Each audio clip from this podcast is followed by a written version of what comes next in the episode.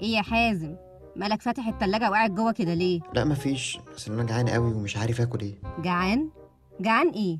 ده الساعة لسه 12 الظهر يعني انت لسه صايم ها؟ يا لهوي ده أنا نسيت ان أنا صايم. طب خلاص خلاص هقفلها اهو. لا إله إلا الله. ربنا يهديك يا حازم.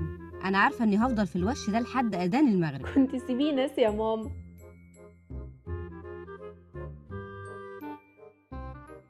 خير. بتدور على ريموت التلفزيون جوه التلاجة ولا إيه يا صابر؟ لا ريموت إيه بس اللي هدور عليه في التلاجة مش للدرجة دي. أمال إيه؟ نسيت إنك صايم أنت كمان زي ابنك ولا إيه؟ أكيد لأ. أنا بس بشوف المية والعصير عملتيهم ولا لأ؟ طب إيه؟ اطمنت إن عملت العصير وحطيت المية وكله تمام؟ ولا إيه؟ آه اطمنت. مالك خايفة على التلاجة أكتر من عيال ليه بس؟ ما باب التلاجة اللي بيفتح كل عشر دقايق ده مش باب أوضة هو. إيه أنت أول مرة تصومه ولا إيه؟ الجو حر قوي وعطشان جدا. طب أنت قاعد في التكييف. أمال أنا أعمل إيه بقى في الحر اللي أنا قاعدة فيه هنا بين البوتاجاز والفرن؟ صحيح بمناسبة الفرن أنت عاملة أكل إيه على الغدا؟ بقول لك إيه اطلع بره يا صابر. روح اتفرج على التلفزيون واقعد في التكييف كده ولا أنزل صلي في الجامع؟ إيه الكبت ده؟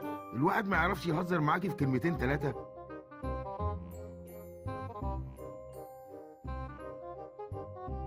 تاني يا حازم؟ للمرة العشرين اللي ألاقيك فاتح فيها باب التلاجة وناقص تقعد فيها من جوه. يا ماما عندي فراغ. اعتبريني بلعب في التلاجة. بتلعب في التلاجة؟ ليه؟ هو أنا عندي طفل عنده أربع سنين؟ اطلع بره المطبخ يا حازم بدل ما الشبشب يشتغل. لو على إيه؟ طيب أحسن أنا خارج. سلام.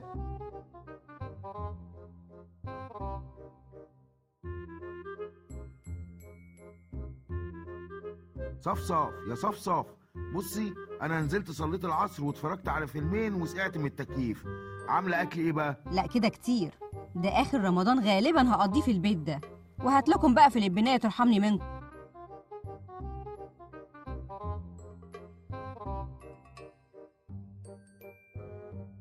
إيه ده؟ بابا وحازم؟ أنتوا بتلفوا في المطبخ كده ليه؟ وش وطي صوتك عشان ماما ما تسمعكيش. الله أكبر. الله أكبر. ما هو بتسمع أي حد يدخل المطبخ حتى لو زحف على بطنه. طيب أنا رأيي تخرجوا بسرعة قبل ما تخلص صلاه السلام عليكم ورحمة الله وبركاته. السلام عليكم ورحمة الله وبركاته. يا لهوي ماما خلصت صلاة.